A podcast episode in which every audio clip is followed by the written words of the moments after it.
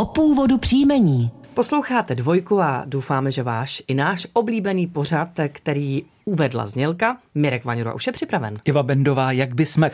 A tady je první dotaz. Dobrý den, zajímalo by mě, jak je to s příjmením Arient a Geboliš. Díky a hezký den, Martin Arient. Tak příjmení Arient, nebo také Arientová, se vyskytuje především ve Spojených státech amerických. U nás ho nosí čtyřicet dva mužů a padesát jedna žen.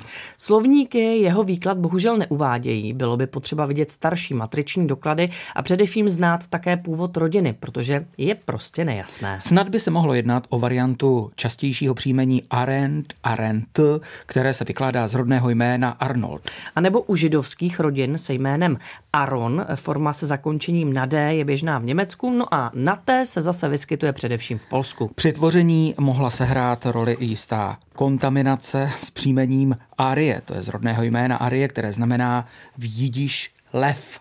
Ovšem to jsou pouze spekulace, do kterých by mohlo vnést světlo jedně genealogické bádání. Přesně tak. Příjmení Geboliš je polské, to víme. V České republice ho v současnosti nosí jediná osoba. Ano, u našich sousedů je doloženo v podobě Geboliš s Y a s S na konci. Vykládá se z polského obecného jména Geba a to je ústa, tedy třeba česká huba. Hmm.